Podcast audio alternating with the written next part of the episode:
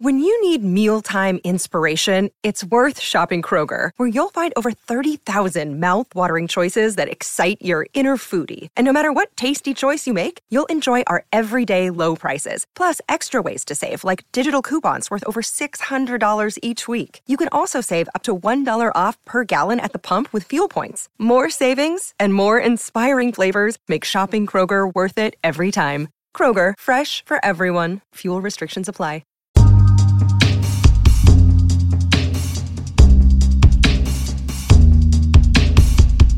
Going to start with Connor McDavid. Did you do the intro? I'll get into the intro. Okay, okay. This is the intro. okay, no problem. Sorry. I try to mix it up, you know, the whole templated welcome to the Old Spills podcast. Just try to be different. Just because it's Monday morning. Monday morning, October 7th already. Anyways, Connor McDavid coming back from a PCL injury. I would say he's not 100% speed yet. However, Boyd, I think 90% or whatever percent speed looks just fine to me. I'd say he's 100% speed. I would say his hands aren't quite caught up yet. Okay. But, but I think speed wise, I think he's he's fine. I think, you know, he had four, he was going through LA's defense pretty easily on Saturday night. Now, LA didn't have a great defense. They got a lot of young defensemen playing on their, their team too. Once you get past, you know, Doughty was playing with an 18 year old Swedish defenseman as a partner. So, but yeah, he was going through them left and right. So ah, he's fine. So, and props to the coach who's, who looked at the roster and says, Draisaitl on his own line? Nah, I'm going to put him Draisaitl and Connor on the same line and both have five points in two games. Well, McDavid, yeah, I think you're right, Jim. His hands, is, the timing is still not there when it comes to his hands and the puck. I think the speed A to B in a straight line is there. Uh, I'm not sure what the speed is like when he's turning and twisting. I think you're right there, Craig. I think there might still be more left, which is kind of scary to think about, considering the way he was he was blowing around guys in, in Los Angeles. And you just got to shake your head of what McDavid did last two years and how he, he's improved on that this year. He hasn't even reached his prime yet, which is kind of a scary thought when you're thinking this guy is still two or three years away from his actual peak peak prime. Um, and it's scary with the things that he's doing on the ice. It, it does, you know, Jim would know better. It does remind me of Gretzky when he would just go, "Oh, what did Gretzky do today? Oh, he got four points tonight. He got three points tonight." You go, I think. Yeah, Gretzky's after a while, you- than- after a while, I mean, Connor now is like if he gets two points a game, as he's done so many times in his career, you go, yeah, okay, fine, yeah. So he gets two points. So it's like Crosby when he was, you know, early on in his career too. It's yeah, yeah. They're supposed to get two points a game, and if they only get one, you say, hmm, wonder what happened. Yeah, he had a bad night. If He had a bad point. night. He only got one. You know, you know, we pointed out now when Connor does not get a point in a game, you're thinking, ah, really didn't have a good game tonight. He didn't even get a point. So yeah, he's yeah, he's fine. He's got five points in two games. just a, a pleasure to watch. And if you saw that game on Saturday, and just you marvel at some of the stuff he did, and and it's funny we've been watching this guy for four years now, and, and there's still times where you just marvel at the stuff he did. The way he picked Judy, Doughty's pocket that one goal, and and then not only picked his pocket, but had the presence of mind to slide it over Draisaitl and for that quick goal past Cassia. You just shake your head and you're like, wow, this guy's. He's a pleasure to watch, and the Edmonton Oilers and Edmonton Oilers fans, I think, are, are, are extremely, extremely fortunate. Unbelievably, he also drew three penalties in a game. And in the past, there was lots of times where at the end of the night you were saying, yeah, where were all those penalty calls on him? You know, and he drew three penalties and uh, one really early in the game too. So that he ended up, well, he didn't get the, he didn't get the penalty because he scored a goal, you know, on, on a delayed penalty. But yeah, he's, uh, he's fine. And if, he's fine, Draisaitl's fine. So at least they got those that two prong attack going. And right now it looks like they can outscore their mistakes. Last game, I thought they made lots of mistakes, but they scored six goals, and that that hasn't happened too often. And it is, I mean, we're two games into the season, and, uh, you know, obviously there's still 80 regular season games to play. So whether or not we can expect the same pace from McDavid, Draisaitl, anybody, Kassian, on the scoring uh, side of things, you know, once we start playing some of the the heavier hitters when it comes to the top dogs in the NHL, which we don't have a lot of here. There at the no, there's the no heavy hitters on this trip. I mean, No. what's going to happen? Very interesting in Long Island. They won the Jennings Trophy last year for the fewest goals allowed in the league, 196. The Islanders they've given up three goals in two games, so the Oilers won't have as easy a, a route to scoring goals against the Islanders, I don't think. Uh, but then the Islanders don't score much either, so um, that'll be that's the the number one test on the t- road trips. The only team that made the playoffs last year on this road trip with the Rangers in Jersey and Chicago. And as you know, as for as much as I'm sure they didn't want to see Robin Lehner leave the island, you have to give some credit to their defense for some of that Jennings Trophy as well. I would expect, and that defense is mostly intact. I think they they play the game like Dave Tippett wants his team to play the game. Well, get a get a good lesson and at least watch. You know, because the Watch Islanders the year before Trotz got there were terrible defensively, and then he went in the first year they won the Jennings, 196 goals allowed. So I think that's what Dave Tippett is looking for, and as long as his goalie stays in his net, doesn't give the puck away a couple of times, as Mike Smith did, uh, um, they'll be fine. Yeah, this trip's going to be interesting for the Oilers because as as they won their first two games, but they won against opponents that I think are really going to struggle this year. I think the Kings are really going to struggle this year. They they scored five goals, but I don't think the Kings rarely score that many goals. I think it's going to be a, rarity, and then they can't keep the puck out of their net. I think um, Jonathan Quick is not the same Jonathan Quick that he was two, three years ago. You're right, Jim. That defense is really, really green. They got a lot of young players on the defense, and, and they're making a lot of mistakes. And up front, I don't think they have much, you know, beyond uh, three or four guys. So I think the Kings are really going to struggle this year. Uh, the Canucks, we know where they are. They're still kind of in on the upward trend, but I think they still got some growing to do. So the Oilers were able to do a good job getting past those teams, but now I think going into Long Island, we're going to kind of see exactly what they have and whether or not those those support players who did a good job against Los Angeles. Without those guys, they don't win that game against Los Angeles. Um, if they can do the same thing, and I think that's the key to the Oilers this season. It's not McDavid and Draisaitl and Nugent Hopkins. It's and, and Neal for all that matter. He looked pretty good on Saturday as well. I think it's going to be the bottom t- two lines where they can contribute a goal a night. And I think that's going to be the, the, the telling factors where they can get one or two goals a night, then the Oilers are going to be successful. If they don't contribute on the scoreboard, then I think the Oilers won't be able to outscore their mistakes like they did Saturday. Well, I think that's that's obvious. Even when you consider last season when we had career years from both McDavid and Draisaitl, and never mind Kassian and uh, and Chiasson and and then well out of the playoffs, um, no secondary scoring, very They- little from the bottom. They have to do Bottom more than just tread water. Mhm.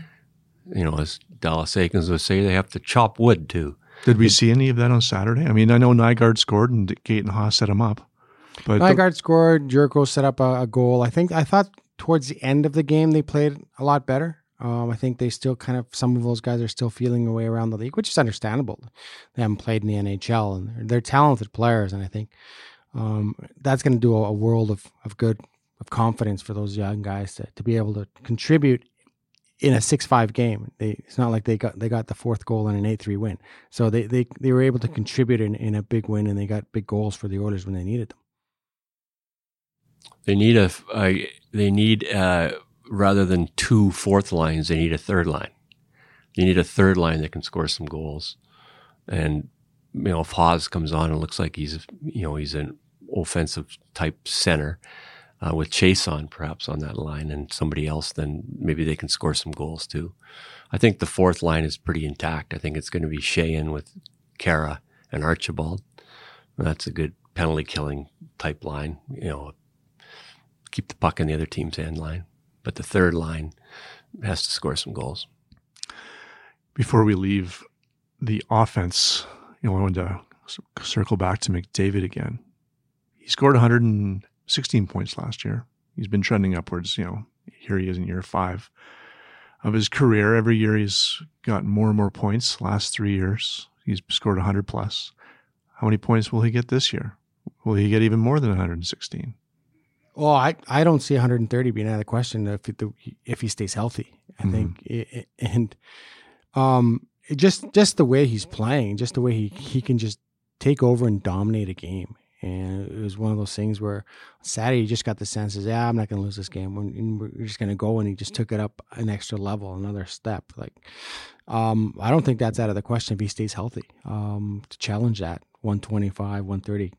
Um, but I think that's the key. And I think Jim, you're right. The key is if he's getting those calls going for him this year, if he's going to get those obstruction calls and those those little hooks and those little holes, and as as teams try to slow him down, and he spends a, a lot of time on the power play, that's going to be good things for him. It's going to be good things for the Edmonton Oilers, and I think that was a key on Saturdays that before he would come through the neutral zone and guys would try to slow him down, guys would get in his way, guys would would basically obstruct them, and and referees would turn a blind eye. So I'm interested to see whether this year they said, okay, listen, he's the best player in the game. If you're trying to hold him just because he's way faster than everyone else doesn't mean that's going to be allowed this year. And I think we saw a bit of that on Saturday. And I think, to be honest, I think Draisaitl's played better than McDavid the first two games. I think on both have five five points. Lee, uh, Connor had a really good, excellent second game, but Draisaitl played really well both games, and he's got he's played 27 minutes the first game, 26.05 the second game. So hopefully they're not going to try to play him 26 minutes every game because he'd be dead by U.S. Thanksgiving if that's the case, playing forward. But well, I think he was clearly their best player for, for sure on Wednesday against the Canucks. I mean, obviously he's been playing all those minutes. It was it was very noticeable, and I mean, you guys were there. You don't want to. Yeah, they talk. They keep talking like they don't really want McDavid or Draisaitl to kill penalties. But because Shane didn't play, Draisaitl played two minutes and something in the first game and over three minutes and killing penalties in the second game, plus the power play, plus even strength. That's, you know, the star players play a lot, but having them on both special teams and five on five is, you probably don't want that. So um, hopefully Shane comes back and can take, you know, most of that penalty killing away from Draisaitl. As long as you're feeding him enough carbohydrates after the game and and whatnot, uh, I don't know. what, what I He's find young. what I find interesting is is last couple years, um, Draisaitl's gotten off to slow starts, and he's a self-professed slow starter. And this well, has been this is a slow start. Yeah, well. This has been the opposite this year. He's gotten off yeah. to a great start, and and he looks like he's he's flying out there. So and. He, him and Connor McDavid together just think the game on a different level, and then they execute at a higher speed than everyone else does. That's what makes them so dangerous together. And even Todd McLellan said, I'd prefer them apart than together. They're just so dangerous together. And to me, that's a chip that every coach has. It's kind of like a joker card that you're going to hold off and not play it till you have to. But I think early on, uh, Dave Tippett has realized that this is his. Uh, he's not afraid to play this card right away because he's gonna. If he's gonna go down, he's gonna go down fighting with his, his two best guys. And he doesn't have to worry. This year, it looks like if James Neal plays with Nugent Hopkins, he's got two thirds of a second line as well. And you know, if Nygard looks like he's he's fast enough to play with him, at least he doesn't have to play Leon on a second line. And Connor and Nugent Hopkins actually has somebody on his line who might score a goal. So Leon can play the whole year with with Connor if he feels like it. You know, you bring up Todd McLellan. I was going to move on to Mike Smith, but you know, it was Todd McLellan's first time back in Edmonton, talking to the media, being at a game involving the Oilers, but this time he's the head coach of the LA Kings. And they, you know, I think most people listening to this will probably have read what Todd McClellan had to say uh, in response to questions from media about, you know, moving on from Edmonton and and uh, and whatnot. How was he to you guys? Well, he was always great with us. He was great yeah. with us when he. Well, how was he like on Saturday? He when, was. he Friday, was. Saturday? He was good. I think. I, I, remember I asked him whether or not he, he was like happy to get that this game out of the way personally because it was the first game and then he doesn't have to worry about it. Oh, making his return to Edmonton and it didn't seem to him like it bothered him much coming back to Edmonton. He was more concerned with getting the Kings' first game out of the way and, and, and getting his team on hitting the ground running. And I think the Kings were the last team to open the regular season, so he was just anxious to get. And so that, I think that took away from the the pomp and circumstance of him coming back to Edmonton after what he did here, and and so he was excited to be back. Um, I know the team was excited for him. The team wanted to get a win for him, but I think he was just more excited to get going with the Los Angeles Kings and and try and get this this franchise turned around and basically do in LA what he did here in Edmonton in his first couple years, got him into the playoffs. He got that team into the playoffs and got him back in the second round. And it's funny, he went from a coach of the year candidate to someone who got fired two years. That's the way the coaching industry is, I guess. And and nowadays, but he was he was more fired because the, the general manager was trying to trying to save his job. And towards the end, you could just see that you know Peter Chiarelli was just doing whatever he could to kind of try and stay afloat. And and I think, unfortunately for the Oilers, that franchise took a, a big step back during that time. But um, Todd was great. Todd's a, a, very smart coach, a very good coach, and talking, going around the room talking to the Los Angeles Kings about it. They they love him. They they they love that he's a teacher. They love that he he's not just a yeller and screamer and try to motivate and be a rah rah guy. He'll actually show you what you're doing wrong and how to get better. And I think a lot of that's refreshing for I think a lot of those guys in that room. Yeah, you know, uh, mutual admiration society with the Oiler players and the King players, and often coaches don't get that. Often, when they go out the door, the players who are left on that team, they may say a couple of platitudes. Oh, it's too bad that he got fired, but they're happy that he's gone and somebody else is coming in. But I think most people thought Todd did a good job, and this was the general manager trying to save his own job, so he fired fired Todd, and and only one thing sticks in his craw that they could have done this so he didn't have to get on the plane going all the way to San Jose, and, and then turn around and come all the way home to Edmonton. So uh, that didn't sit terribly well with him, and uh, that fence with with Peter and Todd. I don't know if that fence has been mended or not, but uh, um, if they see each other during the season, they probably have to talk about that. Now, Mike Smith, we knew he was a puck handling goalie uh, before the season started. Obviously, that's his that's his mo in a lot of ways. Um, but his wandering ways did result in a couple of goals on Saturday. But we're gonna I that's probably something you're just gonna have to expect is gonna happen from time to time. I was watching the broadcast and someone on the Night in Canada crew said, yeah, you can expect that up to a dozen times in a year from Mike Smith. He's going to be out of position, and the opposition's probably going to get an easy goal. Um, how you know, obviously the results was a win for the Oilers, but it could have been a different game if maybe he wasn't out of position. I don't know. I don't know. I still I like.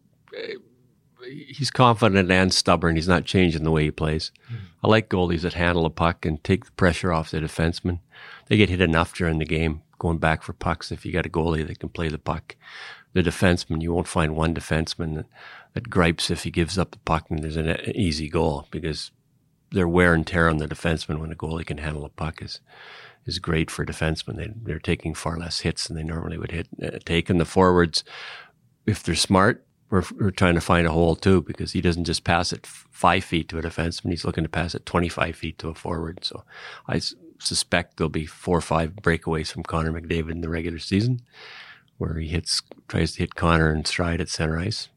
And uh, you're right, Mike is going to do that two times in a game is a little rare. Usually, when a goalie gives up two goals like that in a game, he's coming to the bench. He's not still playing. But Dave Tippett's seen that before with Mike Smith, so he wasn't taking him out. So as long as it's not a, a nightly occurrence where there's an easy goal. I think he the one he would like back is the one the first one where he tried to pass the puck 60 feet. The one behind the net that happens enough where a goalie goes behind the net, gets squeezed off the puck by a forward, and he throws it in front and goes in the net. Though the one where he's trying to go, you know, 60 feet and Kopitar steals it, that's not a good play.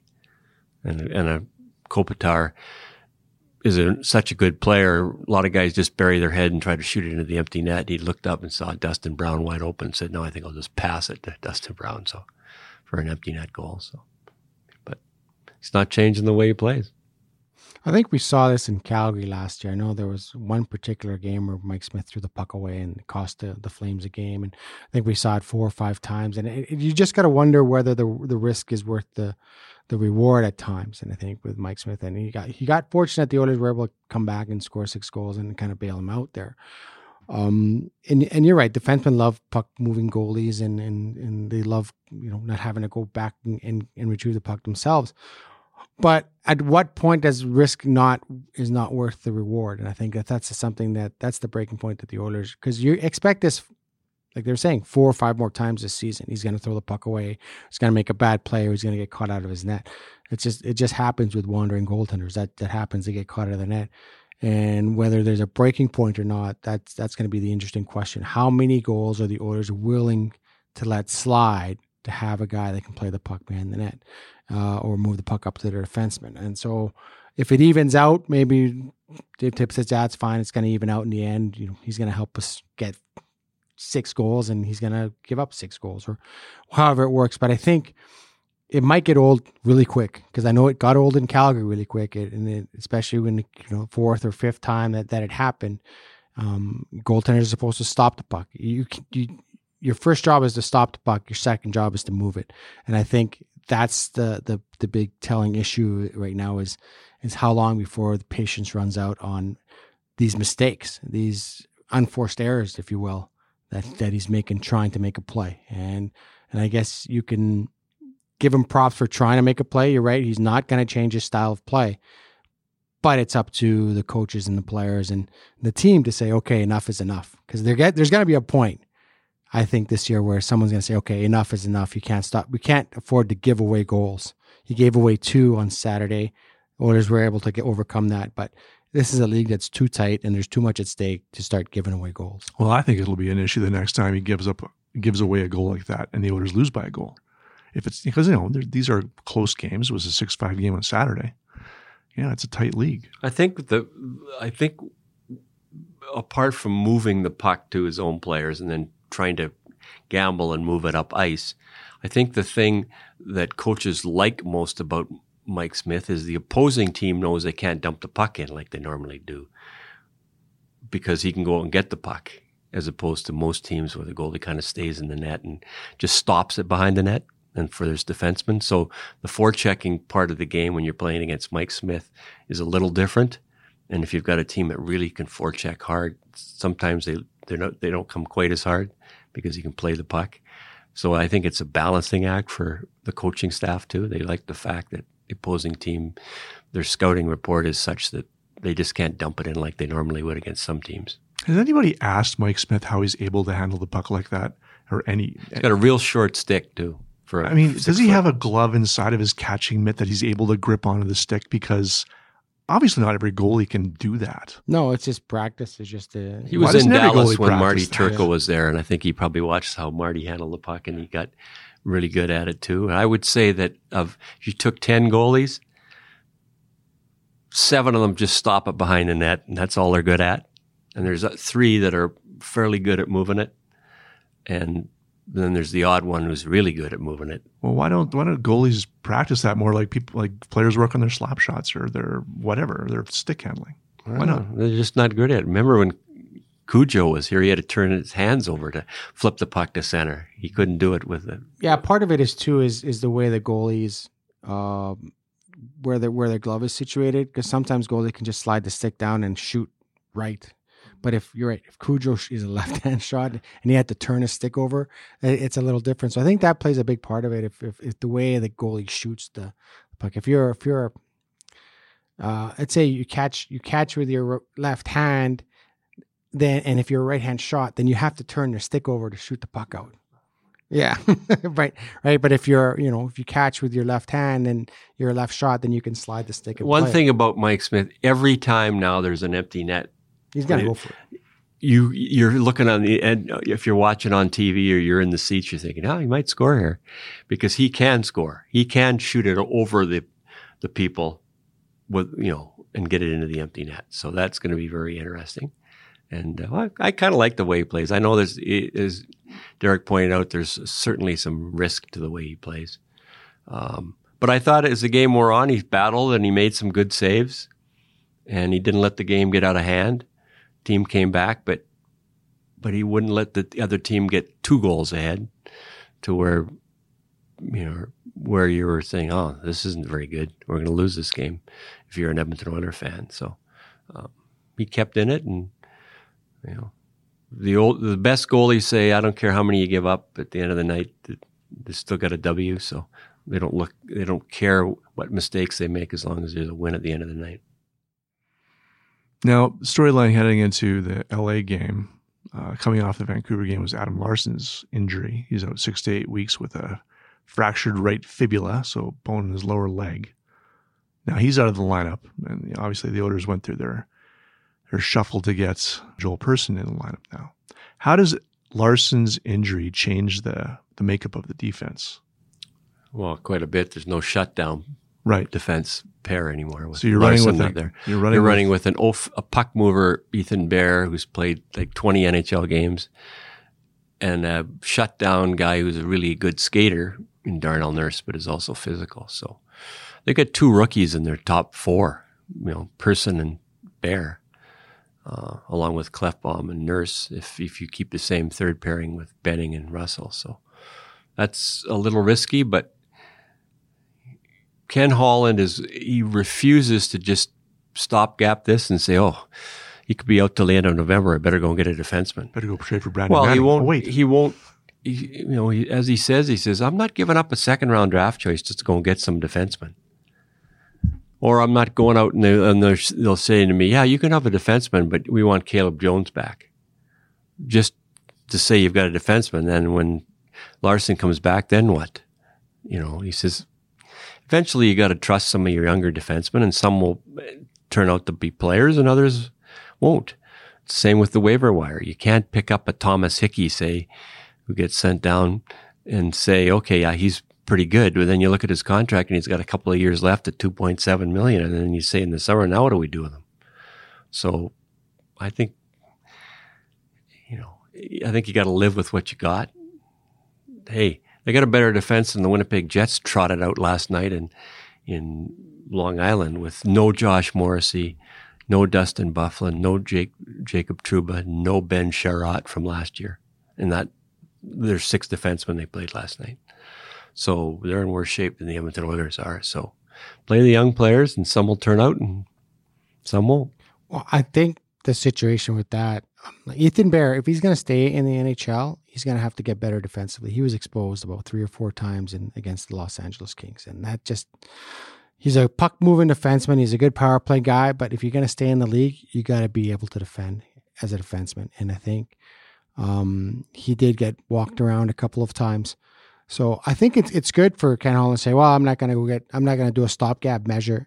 But if you don't, then the season could be over by the time Larsson gets back. And we saw that happen two years ago when Peter Chiarelli refused to get a stopgap measure. He thought, well, our, young guys are going to fill the void, and they weren't able to do it uh, when they lost Sekera.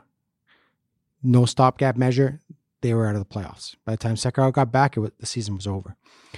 So I think then this is from Sekera's knee injury in the playoffs. So he said, no, we're going to fill that void until Sekera gets back at Christmas with some young guys. Try to do it. By the time Sekera got back, it made no, it, it was pointless. It was moot because the season was over.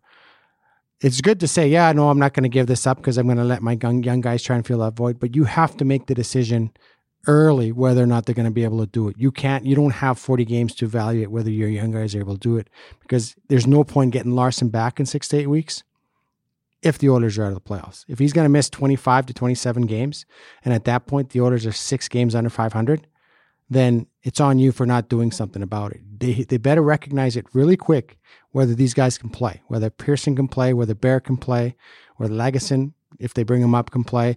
What are you doing with Brandon Manning? Are you ever going to play him? Uh, or is he just that bad a defenseman that you have that you would rather play these rookies ahead of him? You have to do something because, and the team is going to look at it and say, okay, we can't sacrifice the year because we lost one defenseman. And I think there's going to come a point where you have to make that decision.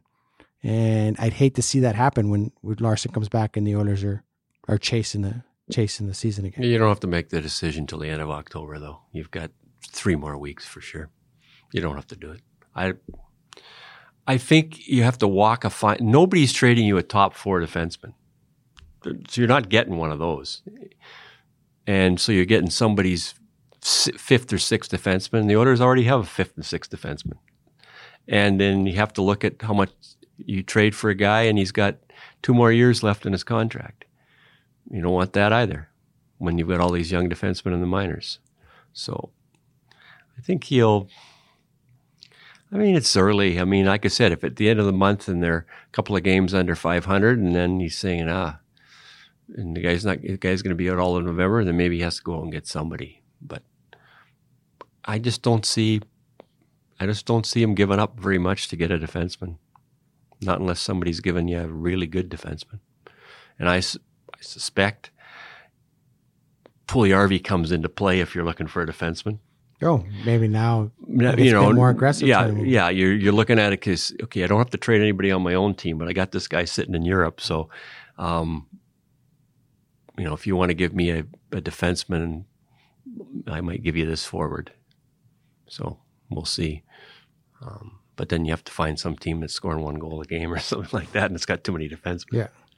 Yeah. Well, yeah. You have Like to let if- it, you have to let it pan. like out, if he, like I look at it and I, I here, here's how I look at it. If say Johnny Boychuk didn't have two years left at five million dollars, you might say to the Islanders, "They don't score a lot of goals. You want Puljujarvi? We'll take Boychuk. You know, right shot defenseman, but he makes Johnny makes a lot of money, and he's 33 years old, and he's got, you know, he's not the player he once was. So there's not many of those around. I mean, Holland's been around the block. I'm sure he's going down every roster and looking at it and going, ah, there's something. Maybe I might be able to get something off this team. So, but he's not going to do it right now. They're not 0 2, they're 2 0.